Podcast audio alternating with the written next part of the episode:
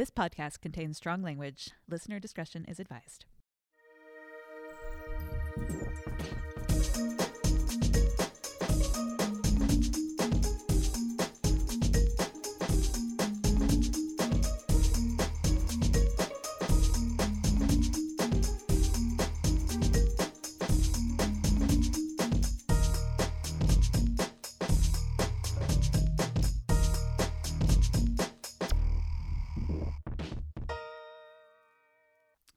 Hello, and welcome to We're Not Over Six Feet Under, the podcast where we talk about the aughts' most morose TV show about a Gen Xer and a funeral home and mortality, episode by episode, spoiler free.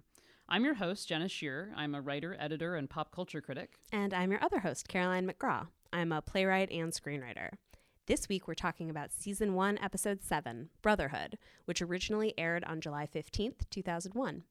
This episode was written by Alan Ball and Christian Williams and directed by Jim McBride. Jim McBride, by the way, I looked him up as I do Oh. on IMDb. Um, he's like mostly a film director. He did apparently this kind of beloved 1960s mockumentary movie called David Holzman's Diary. I did not know that. Wow, so he uh, he's been working a while.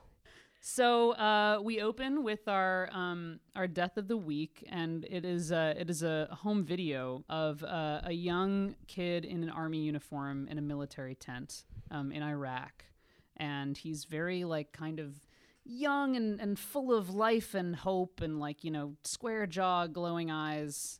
Um, Yeah. you know, and they're these soldiers that are like wrestling in the background. Yeah, one of them moons the camera and he's trying to make a nice video for his relatives. I don't like the mooning guy at all. um, he's very excited to be where he is. So listening to "Unbelievable" by by EMF, which is that song that's sort of like "You're unbelievable." Oh, which- I guess I didn't notice that. Yeah, it came out. So I looked this up because I'm I love looking up music stuff. Yeah. It came out in 1991, which would have been if I don't know how old this video is, but if it did come out in 1991, that would have been like actually during the Gulf War. Oh yeah, I think the video is 10 years old. Oh, cool. So Um, they did a really good job of like carbon dating it with music. Yeah. I like that. So as this video is still playing, um, we pan out. I w- I wish I knew more about camera terms. I really should. I write for screens. Pan Um, out sounds right to me. uh, from this uh, from this video, and we see the same man watching from a hospital bed. Well, I should say we think he's watching because uh, his eyes are open. But uh, a man comes in and says that he's brought the latest South Park. And you kind of see his the the um, remote control fall from his hand. Oh yeah, So I think we sort of see the moment that he dies. and the white screen of death comes up Mhm. on uh, Victor Wayne Kovich, PFC. Private first class. 1971 to 2001. Um, so in this next scene, we open up on Nate sleeping and his beeper going off, which is very sexy. And he's also like he's like slept in his clothes. He's all ruffled. He genuinely looks like a person who's fallen asleep in his clothes, and I find it very charming for some reason. Um, I did. I mean, I thought it was okay.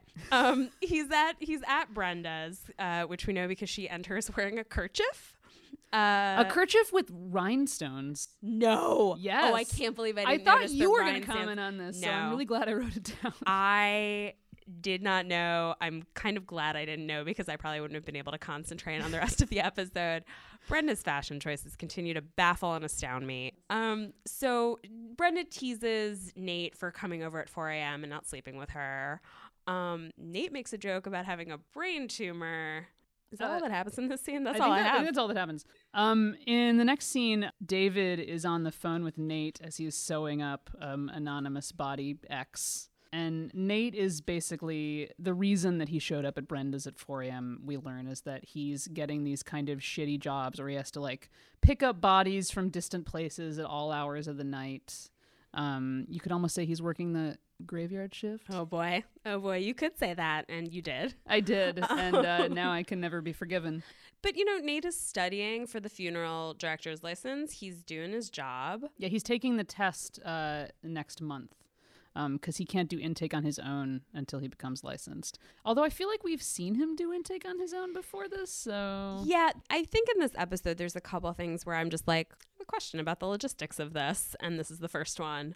But uh, Nate wants to go away for the weekend with Brenda. Well, before he says he wants to Oh. go for the weekend with Brenda, he tells her that he loves her, Oh, that's right. first yes, time. that's true. Um, which she like kind of gives him like deer in headlights look. In yeah, she doesn't say it back. No. And he also, to Nate's credit, he does not like make a big deal about the fact that she doesn't say it back. He doesn't seem super tortured by it. He's kind of like, I said it, it happened. Uh, let's go out of town. This is a very cute domestic scene. Like uh, Brenda makes a little comment about Nate having dead guy um, fluid on his shirt, which is Yeah. you know cute by Six Feet Under standards. I think. The honeymoon is not all the way over at all, but there is in this episode a little bit more of a settling down into their relationship. Yeah. And Brenda also says in this scene that Nate needs something behi- besides her, like as Mhm. a kind of like stress release. And she's she is right. Like Nate basically just works and hangs out with Brenda. He doesn't really have a lot else going on. And uh, Nate suggests they take a vacation to Two Bunch Palms, which I went ahead and Googled, and there Yes. is a goop write up about it.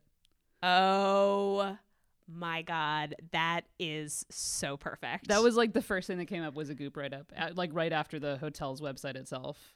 Brenda definitely bought a jade vagina egg off of Goop. But it is a it is a desert hot springs um, resort um, that uh, that Goop would not suggest you spend an entire weekend at. Oh, So come on, Paltrow. I Jeez. know. So uh, you know, in terms of uh, the show being a travel podcast, um, now you know. I kind of want to go now, actually. Yeah. So next we have Ruth hovering over Claire. And uh, Ruth just says that she's going to have a friend over for dinner, and the friend is Hiram. And uh, Ruth is very giddy about it, and Claire seems kind of into it. Claire she smiles. is kind of like secretly delighted about it. I it's think. sweet. Yeah. Um, I'm trying to kind of pinpoint how long it's been since Nate Senior died. Four f- months? Tough to say. Five months? We don't get into it. I'm just, you know, just like wrapping up all the Claire as a 16 year old whose father died four months ago stuff. Just like, I mean, I know in TV time it's been a million years, but just tracking that a little. Yeah. Um, and then next we get David at a very stressful deacon meeting. Oof, God, I would never want to go to one of these deacon meetings. I do not like Mr. Kriegenthaler. I I wrote that he's with Father Jack and the whitest, straightest white people. I like Father Jack in this I do episode. too. Walter Kriegenthaler is uh, a monster as he's intended to be. He is a real bitch. Yeah. Um, and he, yeah, he's a total monster. Um, they want David to meet with a new associate priest candidate who I guess they've sort of been circling around for a while and took them a while to find. yeah, Father Jack is very into this guy, and the deacons, who are all very like very much like older and conservative, are not. And you kind of get the sense here why Father Jack was so keen to have David be a deacon in the first place. I mean, if you're at the place in your life where you're like, oh, let's find a non-conservative pick. How about David Fisher? Oh, boy. You know that you're like leaning really far to the right. To Oh begin man, with. yeah, that's that's true. So we end this scene just knowing that David is going to meet with uh, Father the- Clark. Father Clark with the new associate priest candidate. Um, in the next scene, it is it is just a shot of uh, of Nate and Brenda's like intertwined feet and legs while they're having like very uh like exercisey sex. Yeah, I wrote this is athletic. athletic. That's the This is word. athletic. Not This is not a this is not a lazy and also like way to go, Nate, on four hours of sleep. I don't know. Ha- heaven can, Nate. Heaven can. Um, Billy comes in uh while they're having sex. Wearing a bike helmet. It's a fucking nightmare. I hate it. This made me so uncomfortable. Yeah, Billy is. I mean, Billy's always extra, but he's. uh I mean, this is kind of the episode where we learn more about Billy Yeah. and his whole deal. Um, he wants to show Brenda his new photos. I just hate how cavalier he is. And also, Brenda is like, Well, your mom caught us. And I'm like, This is different. Yeah, This is different. You are in your house with the presumption of privacy in your Yeah. bedroom. Yeah. Billy also uh, says that he was on the boardwalk taking photos of quote unquote hookers and he loved it because it was real human tragedy shit. Yeah, I I in the the next sort of scene, Nate comes in having gotten dressed, I guess, and Billy is like fetishizing and degrading a sex worker who has a tumor. He says very hipster Diane Arbus. Oh bullshit. yeah, yeah. Um, But Diane Arbus was definitely not as much of a dick about this. Billy is like watching Nate and Brenda like a hawk. Well, and, and also when uh, you kind of get Nate's perspective as he's walking into the room. yeah, There's some cool visual directorial stuff in this episode. there is good, Jim McBride. Good job. Yeah, um, but he, you kind of see Nate's perspective as he sees like like Billy's sitting on the floor looking at his photos, and and Brenda's sort of like curled around him. Yeah. like in this very like what's going on here kind of way. So Nate like says he's excited about the weekend and leaves and you know Billy watches them kiss. And then when he's gone Billy asks what's you know what's going on on Saturday. And Brenda says they're going to Cactus World um, which is another very LA which is a very LA sentence Does not have a goop write up, unfortunately. yeah I mean I want to go to Cactus World for sure um Sure. very very healthy to lie to your brother who's just walked in on you having sex about where you're going this weekend I mean, you know clock that uh, you know, it's better than saying exactly where they're going. And No, that's true. Stalks her across the desert. he but- shouldn't know but Yeah. it is she really and she lies to him in a very easy sort of way it's like she does this it seems like she does this all the time to Yeah, spare it's very feelings. like this is this is the routine with them. um nate arrives at the funeral home saying there was an accident on the 405 which again is what you do in la there's always an accident on the 405 it's not it's you know sunrises accident on the 405 David is is doing intake with uh, Paul Kovich, who is Victor's brother. Well, and Nate, as he walks in, is making a joke where he says, There's an accident on the 405. I should have been handing out business cards. And then walks in to find Paul Kovich and David. But Paul Kovich doesn't seem to care. No, he doesn't seem to care about a lot of stuff. That's true. He has a he has a sadness. I like this actor. I actually didn't look up this. Sorry, this actor. His name is Wade Williams. Um, Okay. He looked really familiar to me, and I and I looked him up on IMDb, and he's basically been um, in like one episode of every TV show ever. Oh, He's just like one of those guys. I love those is, uh, people. yeah, bless them. but he's good. I think he's. re- I think he does really good work in this episode. I do He's- too. he's um, very he's very sympathetic, but also kind of like t- it, you're like I don't know if I always like this guy, but I get his deal. Mhm. Um, so actually, Nate recognizes uh, Paul Kovich as a sports star in high school. Yeah, he he was like a wrestling star who was like ahead of Nate in high school. yeah. And Nate immediately just gets all like, "Bro, you were the coolest." Yeah, it's uh, it's funny. Um, David hates that this is happening, but Paul is kind of into it. He likes Mhm. Nate. Nate is charming. I He mean, is. You know, he's he's obviously there for his brother, who is the man who died in the first scene, and he says that Victor hated the army, and they're not gonna investigate any death benefits. He's just going to get cremated. Like they try to kind of talk to him about like what he could he could have a military funeral and hmm paul is not into it. Yeah, Paul basically says that he, both he and Victor are very mad at the army. yeah. Um, that basically Vic, uh, during the Gulf War, was um, like cleaning up, quote unquote, a chemical base in Iraq. Oh yeah Um, and then when he basically when he came home, he was sick, um, and then he got lung cancer, which is what he died from. Um, so Paul basically implies that both the brothers were like, "Fuck the army," you know, Yeah. they've they've screwed me over. And um, Paul seems very like ang- like his his his sadness is manifesting as anger. yeah He talks about how he thinks embalming is twisted, which I kind of agree with. Yeah. Embalming's weird. yeah Um, but he says that he just wants his brother's ashes in um, in a sack. Um, and he's gonna, you know, release them out, you know, near the mother's grave. And um, oh, yeah. it's really apparently like Paul, like they don't have anybody. Like, yeah, he's the only person left. Yeah. Um. So Nate now has to go pick up the corpse of, of Victor Kovich. And then we're in the kitchen um, with Nate and David and Ruth, and Nate is asking about taking the weekend off um, to go uh, to to go gooping with um, yeah, with Brenda. with Brenda. Um, and David Dave? is scandalized. He's like, I never take two days off. And Nate is like, maybe you should sometimes. I get that like Nate is all like I know about his selfish streak, but um I agree that maybe Nate should be getting some time off. And it is true that like uh, and because Nate has to do like all this kind of terrible stuff because he Mhm. can't do anything else, which, you know, is not David's fault, but uh I do think that David kind of like is probably giving him more degrading stuff to do, even unconsciously, like maybe subconsciously. Yeah. Um, and then in the middle of this, um, Ruth says that she's having a friend over for dinner. Oh my God, Frances it's- Conroy. It's the hairdresser, and David is kind of bitchy about it, and he's like, "This is our home." And Nate is excited. Yeah, about it. Nate's into it. Yeah. And then Ruth has an amazing little monologue about Hiram. Hiram will be cooking.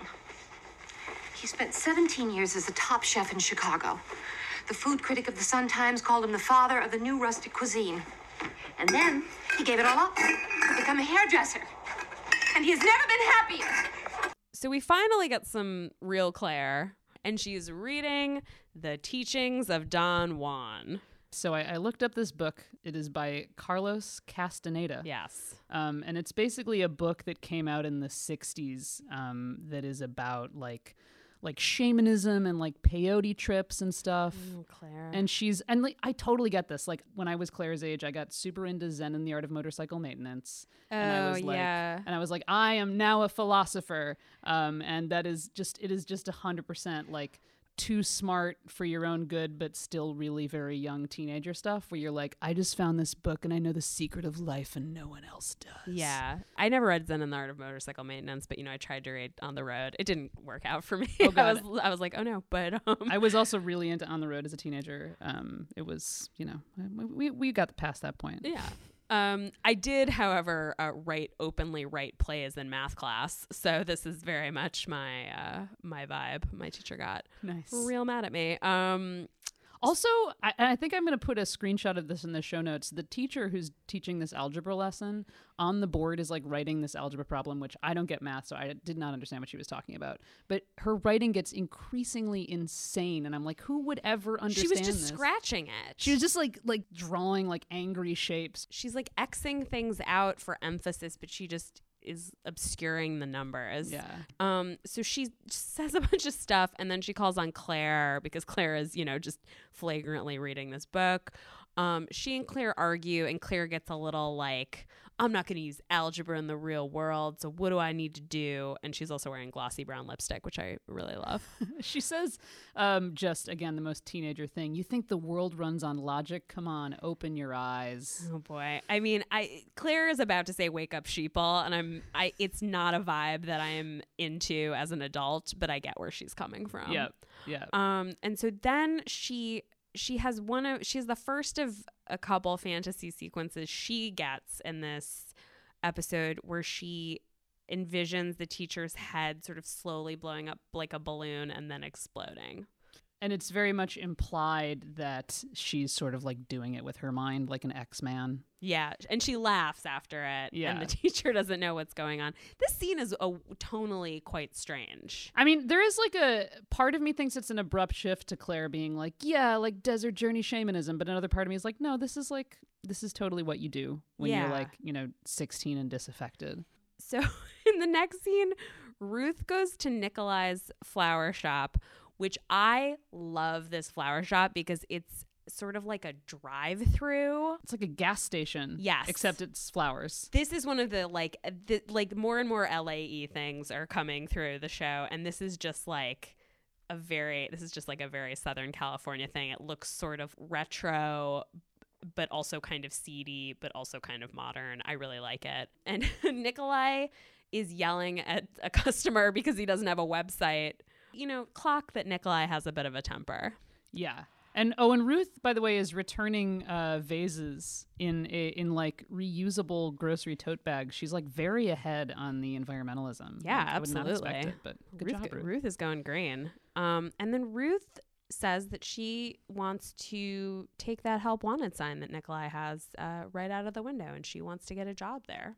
And uh, she gets that job immediately. She's very insistent, and she insults him multiple times, and he's like very into it. Clearly, There's also we don't really get to see this person talk, but there is a person in the background who also works. yes, Who I don't think we get introduced to, but just cl- clock that he's there. he's gonna be. Uh, he's gonna be a person.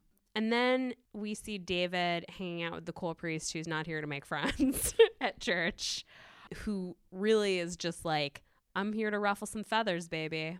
He's a cool priest, but is he a hot priest? I don't think he's a hot Hashtag priest. hot priest. He's not a hashtag hot priest. I don't know. I was thinking about this because probably when I first watched the show, I was like, "Oh, cool priest." I found him kind of abrasive, actually. Yeah, he's a lot. Um, I like what he's. I like his worldview, but um, Yes. he's very intense. I agree with his politics, but his personality annoys me, which happens to me a lot.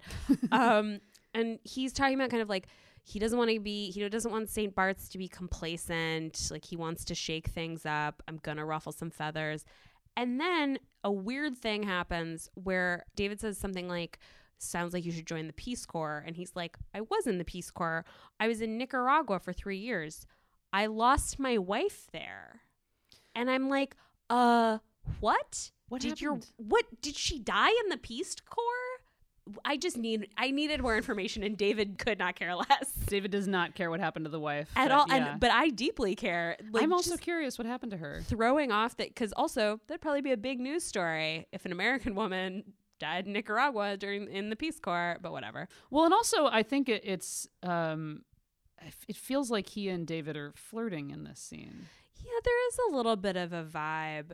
David seems like definitely seems let down when he hears the word wife.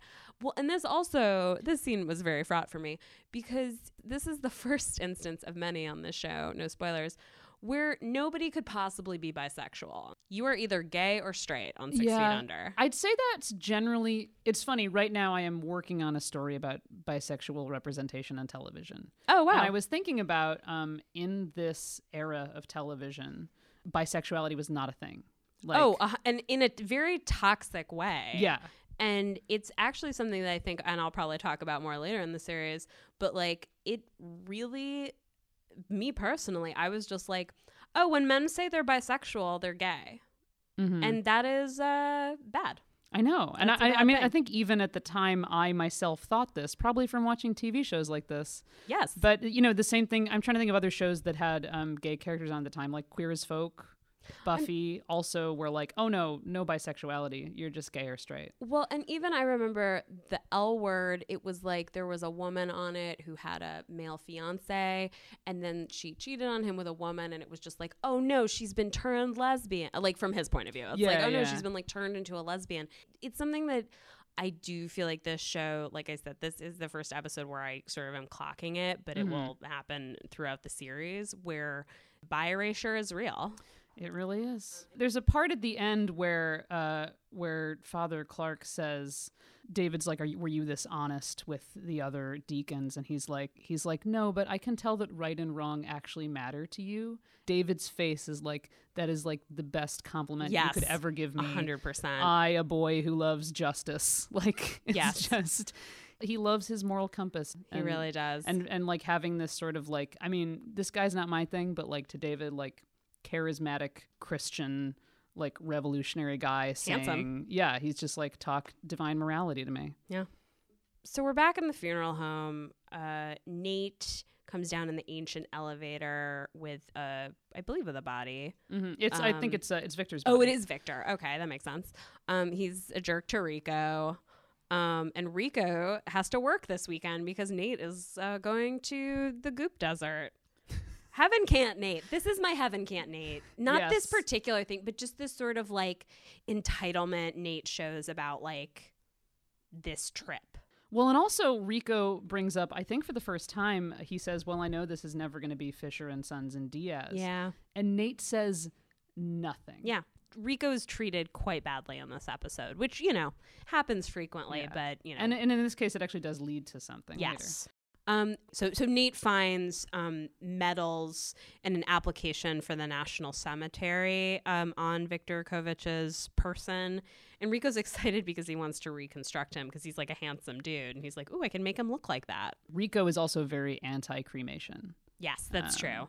he says that you shouldn't just burn people like they're garbage. Yeah. Um, they basically unwrap this body, and there are like medals like taped to like his chest, Yeah. and there's this folder, and it's very like it's another kind of detective moment for Nate, where he's like, "Let's get to the bottom of this." Yeah. and he does. He does get to the bottom of it. Encyclopedia Nate is on the scene here. so we're with Claire and Gary, her quote unquote therapist, who is the guidance counselor at the high school. Um, and she quotes Castaneda at him. Like she quotes her book at him. Which she she's like holding the book. Like Yeah. she is so obsessed with this book. Gary does exposition that Claire is going to take the PSAT tomorrow. Claire says she's not sure if she wants to go to college. Yeah. She says she wants to go to the desert and eat peyote and see God, which again, like just having having a phase. Yeah, there's I mean, the privilege is real with Claire. Oh, yeah. Uh, in this in this episode a lot. Um I don't like Gary also for the record. I I can't really get a beat on him yet. Yeah, I don't like I don't like his vibe. I don't like his smile. Um, sorry, the. I'm the actor is fine. Uh, it's just I don't like the the character has like a smarmy quality.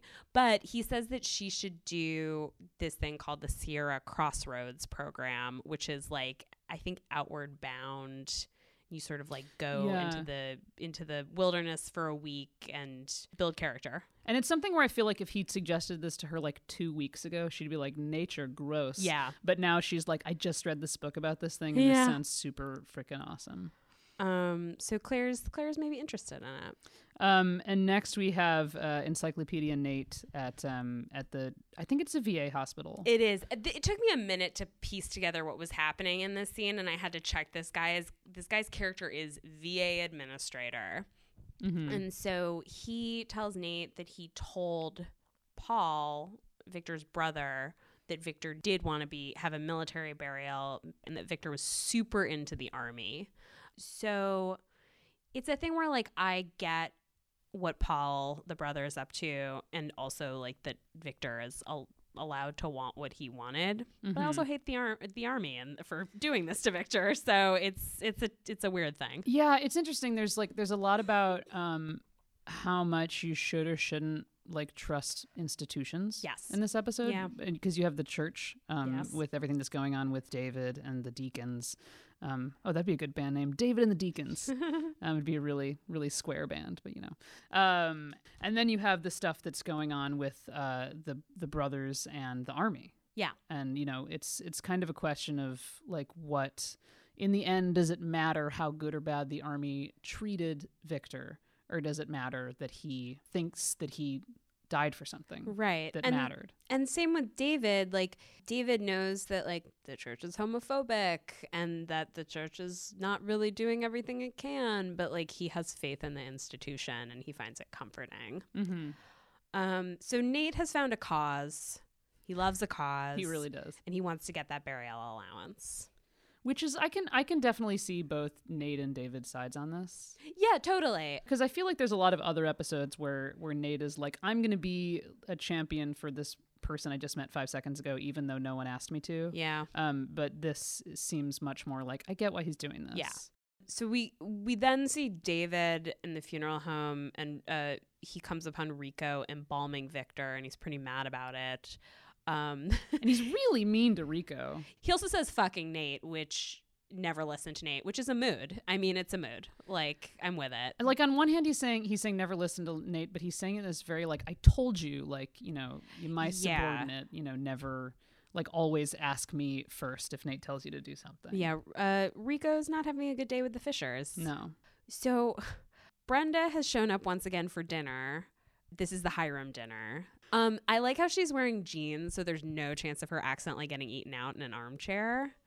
Um, I I feel like she she could find a way. I think that's a, but I think it's such a smart co- costume choice that Brenda was like, I'm gonna wear pants so Ruth doesn't think I'm down to boogie. wait, wait, wait, wait, wait. Are you saying that you think that Six Feet Under made a smart costume choice? Well, For no, Brenda. he, yes, I am. This because I- is like a historic day. I think that I think that's smart in a lot of ways because I also I think she looks really good, which again, you won't hear me say that her outfit is good very often. But I do think that it's like a smart subconscious. I don't think she did it on purpose, but I think that subconsciously Brenda was like I'm going to I'm going to like make peace and wear pants here. And Ruth, uh, speaking of styling, Oh, is boy. like she is like hair down, Yes. which is this is the only time I've seen her with her hair down that wasn't like when she and you know Claire were all like in the morning. Oh deprived. yeah. um, oh, she looks so great. She looks so great, and she looks so like she looks like she's glowing. She does. And she's Um, all she's all over Hiram. Hiram's all over her. and Hiram's like cooking Ag- again. Like Hiram is uh good, um, good husband material. yeah, so he's doing his thing, and then Claire walks in. And and Nate isn't home yet, Yes, by the way. Nate's but Brenda's not here. and seems completely at ease with it. and D- David's there too, right? David's so there, too. Everybody's around, yeah. and Claire walks in, and this is where I'm like. She seems excited that Hiram's coming over for her mother's sake, Mm-hmm. but then when she's faced with the reality of a man who is not her father Yeah. in the kitchen cooking with Ruth, she just has a moment with it, and then she imagines her mother getting plowed. Yep. yep. She she she sees them sort of brushing against each other in an ambiguous way, and then we immediately like snap to her like her weird dream sequence of of you know yeah her mother being plowed on the counter. yeah. Um, and it's I I get it. Like I get why she's like, oh, the reality of this is like freaking me out in Yeah. like a low grade Hamlet way. Yeah. And then so they're at dinner and Nate is still not there and Brenda's taking it in stride. I would murder my boyfriend. Right. Um Brenda, like s- thus far in this episode, has been just extremely chill. David also has a moment where he has uh, a sexual feeling really about funny. Ruth. This is kind of strange. I wish that they had sort of stuck to just Claire having Mhm. these fantasies during the episode because it just feels weird that he has this one random one.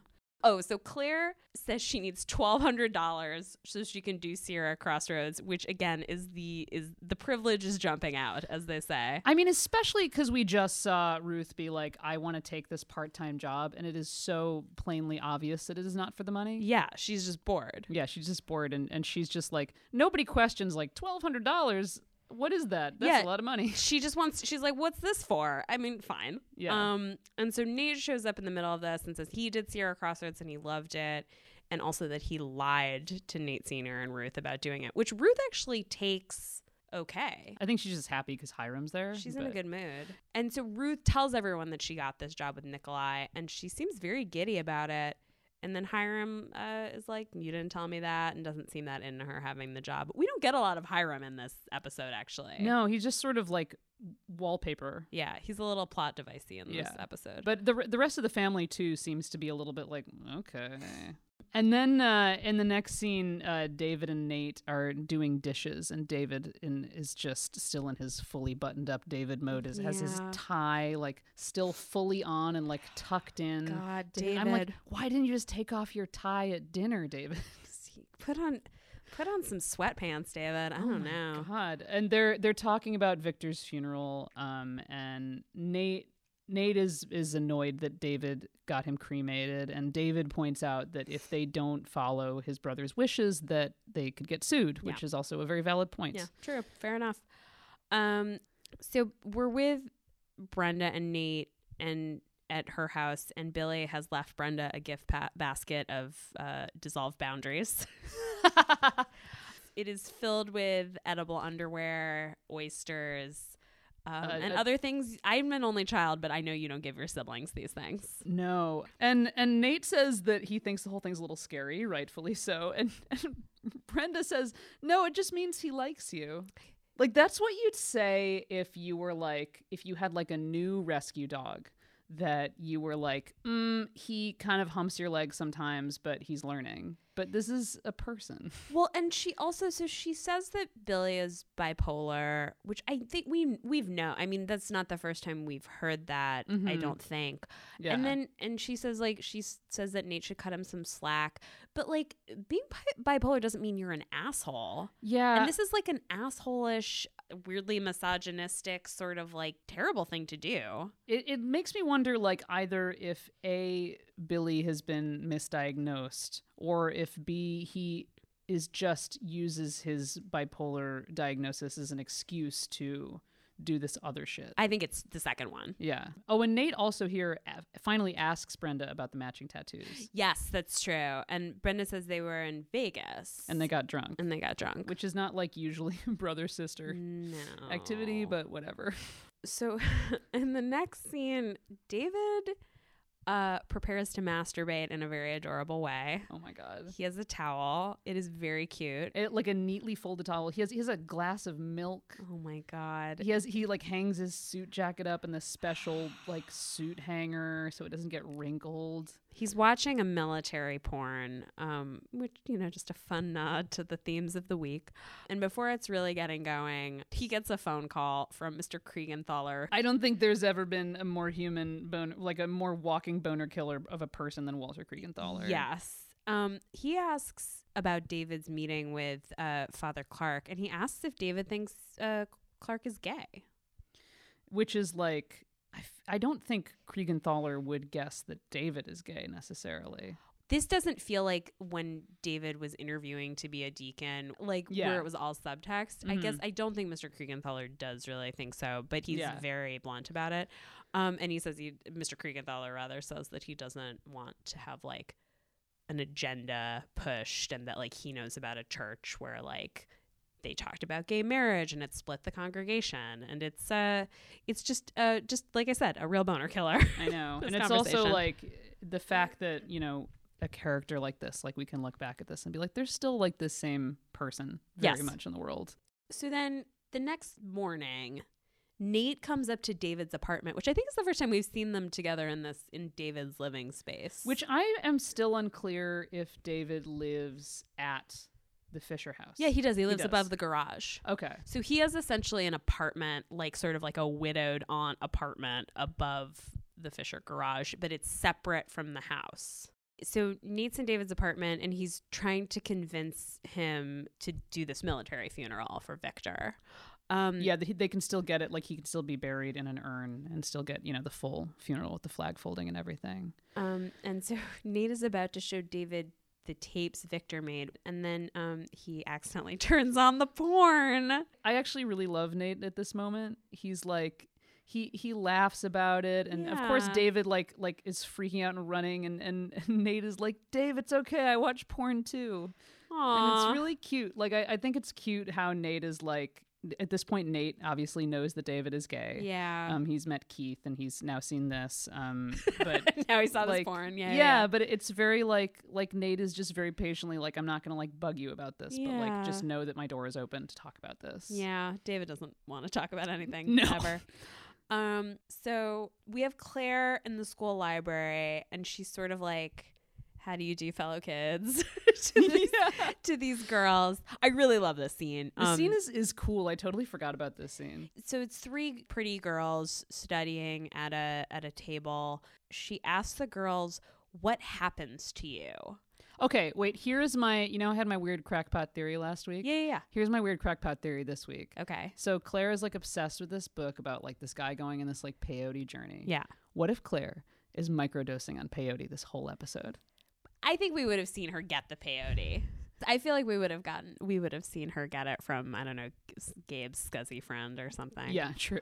Um. But so the each of the girls say sort of what happens to them in the next ten or fifteen years of their lives. Uh, we have a yuppie lawyer who has a kid and a husband, And she's actually holding a baby in her lap in, in the vision. Um, we have a disillusioned TV executive. And then we have um, somebody who uh, works in interior lighting design firm and then dies of ovarian cancer before she's 30. Yeah. And Um, uh, so Claire has this vision, and then is you know when it's over, she's kind of like, "Well, bye. Have a good you know good luck on the test." And then the girls call her a weirdo. well, because first she does the thing she did earlier in the classroom, which is that she just laughs at nothing. yeah, I mean, I love Claire, but from if I was somebody watching this, I'd be like, "Weirdo." Yep. the girl's a weirdo. So next we have David and Father Jack talking in Father Jack's office. And Father Jack is getting getting very real in this scene. hmm I mean, as he kind of should, maybe. No, totally. So they voted against the deacons voted against Father Clark. Father Jack really wanted him and is upset about it. There's a lot of there is a lot of subtext in this scene where Mhm. like David kind of talks about how he's too radical and Father Jack is like we that's what we need.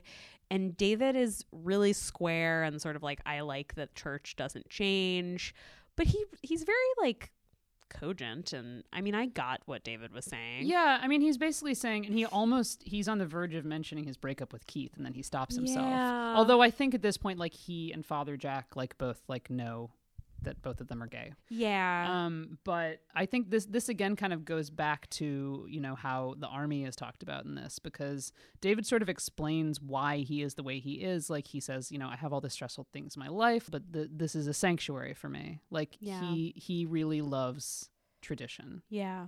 So next we have Rico. Rico is is eating lunch in the embalming room Oh, with, yeah. with all the bodies behind him. Ugh. And he answers the phone and he says, Yes, Mr. Gilardi.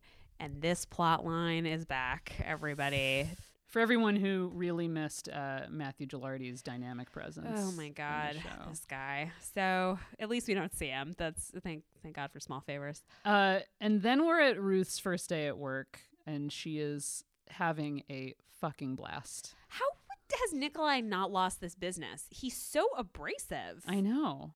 So my first job, um, when I was like 15, was working at a greenhouse. Oh, Um, that sounds nice. And like a lot of it was like cleaning up the greenhouse and like carrying soil and stuff, but some of it was like making bouquets Oh, and like lovely. suggesting flowers for people. Flower arranging. Um, I was not as into it as Ruth was, but. Um, was there a lady who had a bunch of weed for Nate Senior who worked there? There was not a weed lady, or if there was, I didn't know about it. There was only probably Roger, was. the cute guy who would carry the Christmas trees uh, out to people's cars. Oh.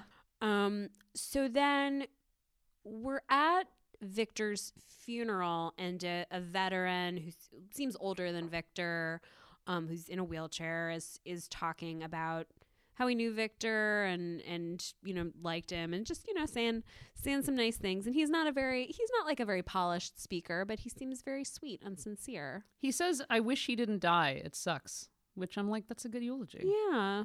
So Paul, uh, Victor's brother, is not at this funeral. So Then So- Paul walks yeah, in. Yeah, Paul walks in and he's just there to collect. He thinks he's just there to collect the ashes. Hmm Um, And then he walks, yeah, right into the middle of the funeral, and he, you can tell he's about to go off. But um, there's there's an officer who's speaking, and he says, "Are you his brother?" And Paul says, "Yes." And then you know the the officer proceeds to say this stuff about like he was a lion for Victor. Yeah. He was, you know, he really supported him and like fought for him to get all the benefits he could. yeah, it's very sweet and sad. I know. Well, it's also a thing where, like we've talked about, the vets are like, yeah, you fought army for your brother. Like they're able to both like maybe like love the army or respect the army but they're also able to be like he should have gotten money for getting sick like they're it's they're able to sort of hold these two things and be like they can be proud and also angry Yeah, I think this episode captures that ambivalence very like with very little work. And then, you know, after a minute Paul does get really mad at, at Nate and David. Um, and and Nate, perhaps overstepping, um, says that that Victor wanted to believe he died for something. Do you want to take that away from him? and Paul sort of it all sort of hits Paul, I'd say, and he realizes that his brother did still, you know, did still love the army and felt like he couldn't talk about it with him and kept it from him. And it's really the scene is so sad and Paul is really complicated. It's a very detailed rendering of someone we don't actually see that much. Yeah, I agree. And I also, I mean, I think the other major theme of this episode, I mean, the name of the episode is Brotherhood. Sure. Um, and we get the depiction of like kind of three sibling relationships. Yeah. We get Nate and David. We get um, Brenda and Billy. Yeah. And then Do we, we get, um, you know, Victor and Paul. Yeah. And this revelation that Paul has definitely touches Nate. Because Nate, you know, la- last episode was thinking about how he never knew his father. Yeah. Um, and and he last episode was talking to David about that, saying that I you know I, I want I want us to know each other. Um, and I think this kind of pushes him even more in the direction of being like, I need to make sure that my brother understands that I love him, even Yeah. if we don't always see eye to eye. Yeah. So then we see Claire taking the PSAT and fucking it up on purpose. The pun. privilege is swimming.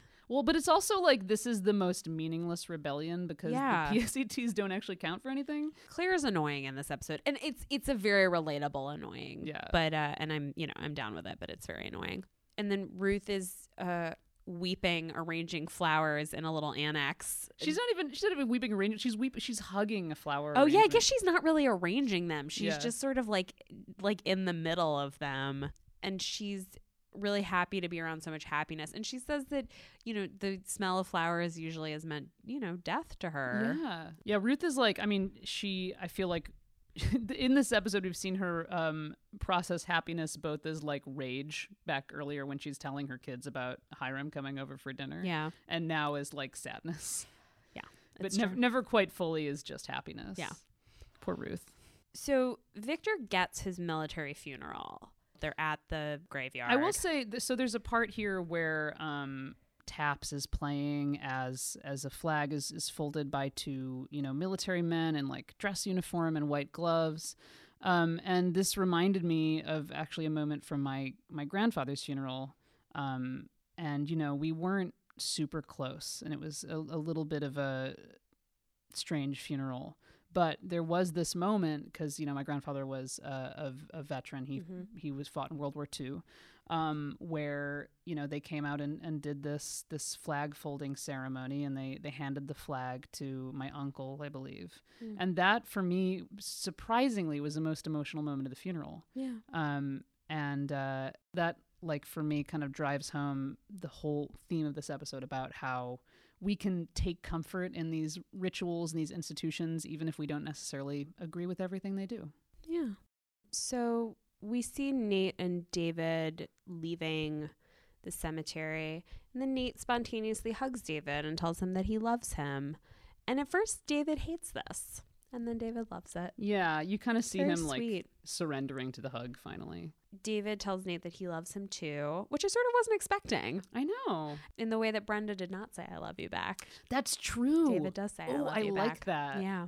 And then David says that Nate did the right thing. And you know, there's nothing nicer you can say to Nate. Oh, yeah. It's the ultimate compliment for And, him. and Nate is is just cocky as fuck about it. yeah. To be fair to Nate, uh, David has never said he's done anything right, as far as I can tell from this. I can't remember any other time in the series so That's far. true. Maybe he has, but Yeah. uh, um, but it's a sweet, it's a very sweet moment. Mm-hmm. And then Nate goes to Brenda's and encounters a very different kind of brother. Yeah. Billy is in a blanket. He's like covered in tears to the point where it seems like he has like taken tears that have fallen from his eyes and sort of spread them in his hair. It's very histrionic. Yeah. and he's got all these photos spread out. I mean, he is talking some nonsense about how he's lost his artistic mojo, and you know, I get it. I, Yeah. We've all had those moments. He has a um he has an exhibit coming up at a gallery in Westwood. Yes. So this is I think the moment we learn that like Billy isn't just like a photographer for fun, like he's actually Yeah, he's a professional photographer, and Brenda is sort of like talking about the photos. Um, but he keeps saying that Brenda needs to give him her eyes. He says because sometimes I go blind, but then there's like a point when he's like, "Oh, I promise I'll always give them back," and I'm like, "Oh my god, you're gonna eventually like actually carve out her actual eyeballs with a spoon." Yeah, and this is what we've talked about already is like is Billy playing off of his illness to make Brenda pay attention to him and keep her to himself. Mm-hmm.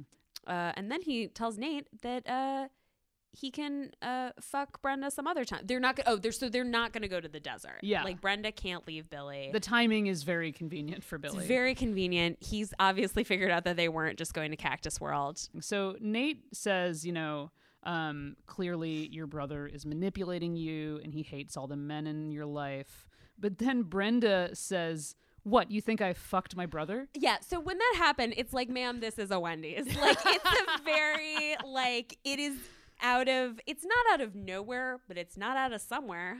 It- Like, Yeah, it made me go, Oh, this is like a past boyfriend or two or three has yeah, or made five. this Yeah, accusation yeah, before. Absolutely. And she's like, Let's just skip ahead. I get that this is a stressful time for Brenda, but I'm on Nate's side. Nate's like, this is, you know, he's being manipulative, and he he basically is like, this is a bad situation, Mm-hmm. and Brenda's like, you you would you don't understand. Yeah, and this is like a real 180 um, from how she's been like in the first half of the episode. She's just been like super chill girlfriend. Yeah. Um, and then there's a part where like Nate, you think he's gonna storm off, um, but then he turns around and and asks if he can help, which is Yeah. good job, Nate. We close on this really gorgeous shot where you see Nate um, facing Brenda's door with his back to the door. You see Brenda in the door, and then way back in the room, you see Billy Yeah. kind of looking at the two of them. Yeah. And then Brenda closes the door. And then we fade to white. Oh, so this is my my closing question to you Yes. because she tells him like you should still go, like go on this trip, like have a mud bath. Yeah. Do we think Nate took a solo trip to Two Bunch Palms? Oh God. I actually was thinking about that. I don't think so. I actually think what happened was he like went to David and acted like a big martyr and maybe said that he chose to work. Yeah, I'd, I'd buy that too. I think that's and he tried to get some points. Yeah. And Yeah, David was like, too. I'll take it. Um. So what uh, what grade would you give this episode? So this episode grew in my esteem a little as we talked about it, but I'm actually going to give it a C plus. Whoa, this is your lowest grade by far. I Tell guess it more. is. There's just something about it's like we're halfway through the season. There's something sort of tonally strange about all the Claire stuff. Hmm. The Claire stuff feels kind of divorced from the themes and from everything else. Yeah. I don't know. It just it feels like a little some of the like theme. I love the way it like joins things, but it also feels like a little too neat in some Mhm. places. I don't know. Maybe it maybe a maybe a B minus, but it just isn't. It's probably my least favorite episode so far. Oh, interesting. Yeah. Um, I liked this episode a little more than you did. Um, I would probably give it a B plus. Okay.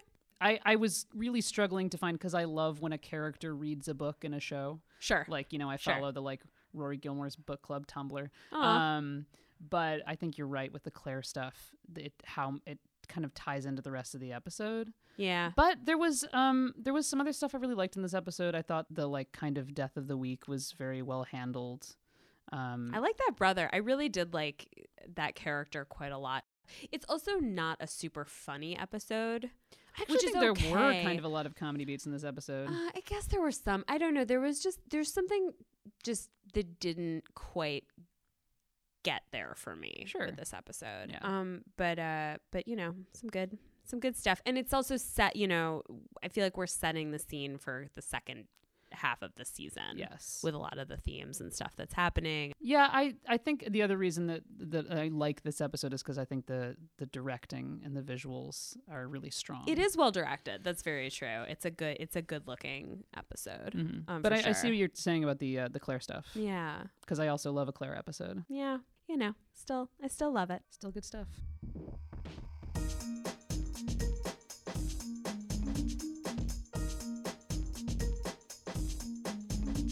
For links to everything we talked about today and more information about us, visit our website at notoversfu.com. If you liked the show, please subscribe, tell a friend about it, and leave us a rating or a review on iTunes or Apple Podcasts. It helps people to find the show. You can write to us at notoversfu at gmail.com or give us a shout on Twitter at notoversfu. We'd love to hear from you. You can find me, Caroline, at Caroline B. McGee. You can find me, Jenna, at Second Husk. You can find our producer, Allison Cherry, at Allison underscore Cherry. That's one L in Allison. Our theme song was written by Matt Berger and Melissa Lusk. Our logo was designed by Caitlin Trishani. Until next time, be like Claire and set a teacher's head on fire with your mind.